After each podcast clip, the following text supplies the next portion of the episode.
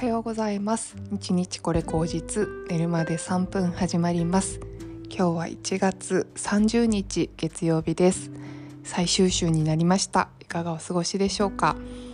えー、今日は事前収録収録で、えー、させていただきます。えっ、ー、とですね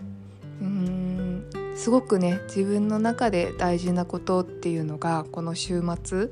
あの見つけられたのであの記録したいなというふうに思います。えっ、とですねうんこれは本当に自分のためのメモなんですけれどもなんかこう誰かに期待された道とか誰かに期待された人生を歩むっていうのをもうやめようっていうふうに決めました。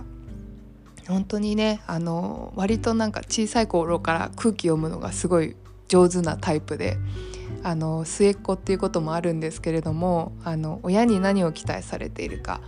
うん妹として何を期待されているかうん周りの人親戚の中で、まあ、どういう立ち位置でいたらうんなんか一番年下の子として可愛がってもらえられるか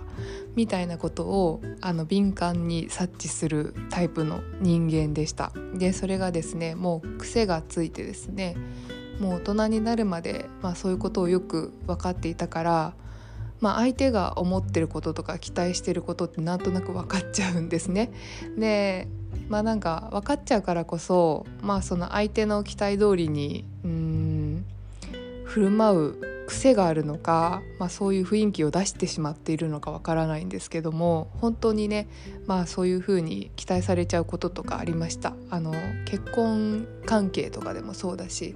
まあ、優しい妻だったり、まあ、なんか癒してくれる女性だったりそういうものを期待されてたんじゃないかなというふうに思うしまあそれって本当会社とかでもなんかこう何でも言うこと聞いてくれる後輩とかうーんなんか期待なんていうのかな期待に応えてくれる部下だったりとかうーんなんか面倒見のいい先輩だったりとかうーん上司の言うことをよく聞く、うん、社員だったりとか、まあ、そういうふうに、まあ、勝手にねなんか勝手にっていうと失礼かもしれないけど勝手にいろんな期待を背負わされてうん期待っていうのはなんかこう出世頭とかなんかなんて言うんですかね。バリバリとかそういうしゅなんか期待じゃなくてなんかこうオアシスになってくれそうとかうん話を聞いてくれそうとか優しそうとかなんかそういう期待を勝手に抱かれてですねうん自分もなんかそれに応えなきゃいけないんじゃないかって思ったりとかうんこういうことをしてくれそうじゃないかっていうふうにうん思われたりとかうんそうですねだから離婚してからもなんかいい人いるから紹介したいみたいなこと言われてまあそういうそういう癒し系の女子を求めてる人を引き合わせたいみたいな謎の願望を抱かれたりとかなんかそういうことって自分の中であの気づかないふりしていっぱいあるんですよね。でまあ、そういう風になってる自分ってすごくなんか不幸だし なんかそれからもがいてそうじゃない、うん、ところに行こうとしたりそうじゃない人に巡り合いたいと思っていてもですねいつの間にかその人の勝手な期待を背負ってる自分っていうのにすごく気づいてしまってですねまあ、例えばコーチングの勉強をした時もなんか話してて癒されますとかうんなんか優しいとかすごい言われるけどうーんなんかそれって私本当の私を見てるんじゃなくってなんかこう期待を背負わされてるなって気持ちになったりとか勝手にしちゃったりしたんですね。でうんなんかそういう存在でずっといたくないなっていうのがすごくずっと自分の中にあってですねうーん何て言うんですかねなんか例えばコーチングしててその人のなんか嫌なこととかなんだろうすごいこう辛いこととかなんかどうしたらいいか分かんない不安な気持ちとか全部ぶちまけていいとかあのなんかそういう、うん、相手として最適だとかっていうふうに思われることにすごい違和感を感じていたんですよ。私はあなたのゴミ箱じゃないよって思ったりとかまあなんかそういうふうにうん役割をなんかこう背負わされることに対してすごくなんか嫌な気持ちっていうのが途中からすごい湧いてきてしまってですね。まあ、相手がそうじゃないっていうふうに思ってたとしてもですよ。でもそういう風になるのは嫌だなって自分で思ったんですよ。だからうんじゃあなんかそんな自分でいないためにどうしたらいいのかなっていうのをすごく感じまして。うーんまあこれってもう本当なんか自分の心を変えるしかないなって思ったんですよね。なんかそういう風に期待させていい自分に自分がしてるからいけないんだなっていう風にすごく思っていてうんだからやっぱりなんか嫌なことは嫌って言うし、うん、自分のやりたいことを優先する人生っていうのを自分で心で決めて行動していかないといけないなっていうのをすごく感じたんですよ。でこの週末にまあなんか本当そうですね疑心暗鬼になるのは良くないって言われたりとかしたんですけどうんまあそれすごくその通りだと思うしうんでもその前に多分ですね自分の中でなんか譲れないものがあるっていうことにあのちゃんと自分が認めてあげないといけないなって思ったんですよね。なんか自分は私はやっぱり私を尊重してほしいし自分が何より自分を尊重すべきだっていうふうに思ったしうんそういうふうに尊重できない自分とこの残りの人生を過ごしていくのはすごく辛いことだっていうふうに思ったんですよ。で自分を受け入れて尊重して初めてうんなんか相手と対等に付き合えるような気がしたんですよね。だから本当にうん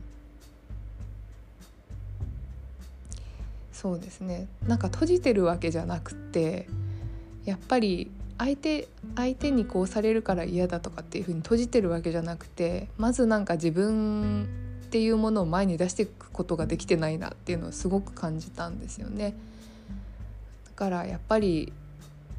もう好きなように生きるっていうか なんか自分のやりたいことをなるべく大優先するっていう風な生活にしないといけないなっていう風に思ったんですよ。でいろんなことをあのちょっと手放していこうかなって今思っていて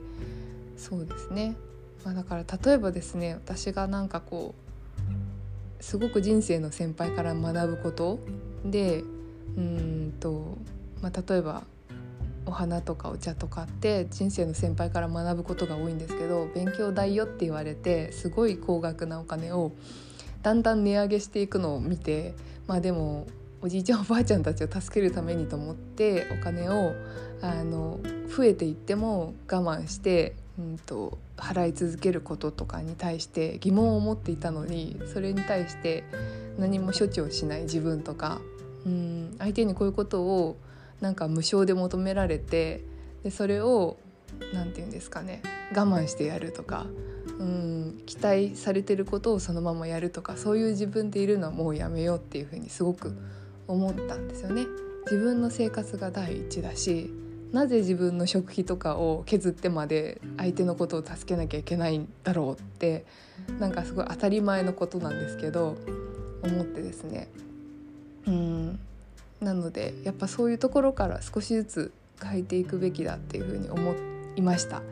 なのでやりたいことだけやるし、うん、やりたくないこととかできないこと自分の範疇で超えてしまうようなことはもう引き受けないというふうに決めました。うん、なんかいろんなことを引き受けてなんかそういう人期待されることをやっていればなんか多分すごく愛されるしなんかそういう風にずっと仲良くしていられると思うんですけどでもやっぱなんか最終的に自分のことを一番大事にできてなくってそういう時って。なので、まあ、そんな自分と残りの人生過ごすのすごく嫌だなっていうふうに思ったんですよね。だから本当にまあそぎ落としてってうんなんか一人で寂しい思いをするかもしれないんですけどうん、いろんな関係性が少なくなっていくと寂しいなって思うことも多いかもしれないんですけど、まあ、それでもなんか自分をないがしろにして、うん、周りの期待に応えてるよりはマシな人生かなって思うんですよね。なので、うん、ちょっとずつあのもっともっと自分の方にっていうのを寄せる作業をですねもうやっていこうっていうふうに思いましたはい本当の厄年なので 役を自分で落としていかないといけないなって思いました。自分の中に全部ある役っていうのもうん思い込みも全部自分の中にあって自分がえ、うん、したい現実とか、うん、なんかこう引き寄せたいなんかこう未来とか自分の在り方っていうのも全部自分の中にあるなっていうふうにすごく思いました。なのでちょっとねいろんな方に迷惑をかけるというかなんかびっくりするようなことが起きるというかえどうしたのって思われるかもしれないんですけどまあちょっといろいろと自分を変えていきたいなというふうに思っています。はい、何よりも未来の自分のために今日自分がこう思ったということを記しておきたいと思いました。はいでは皆様今週も1週間頑張っていきましょうではまた。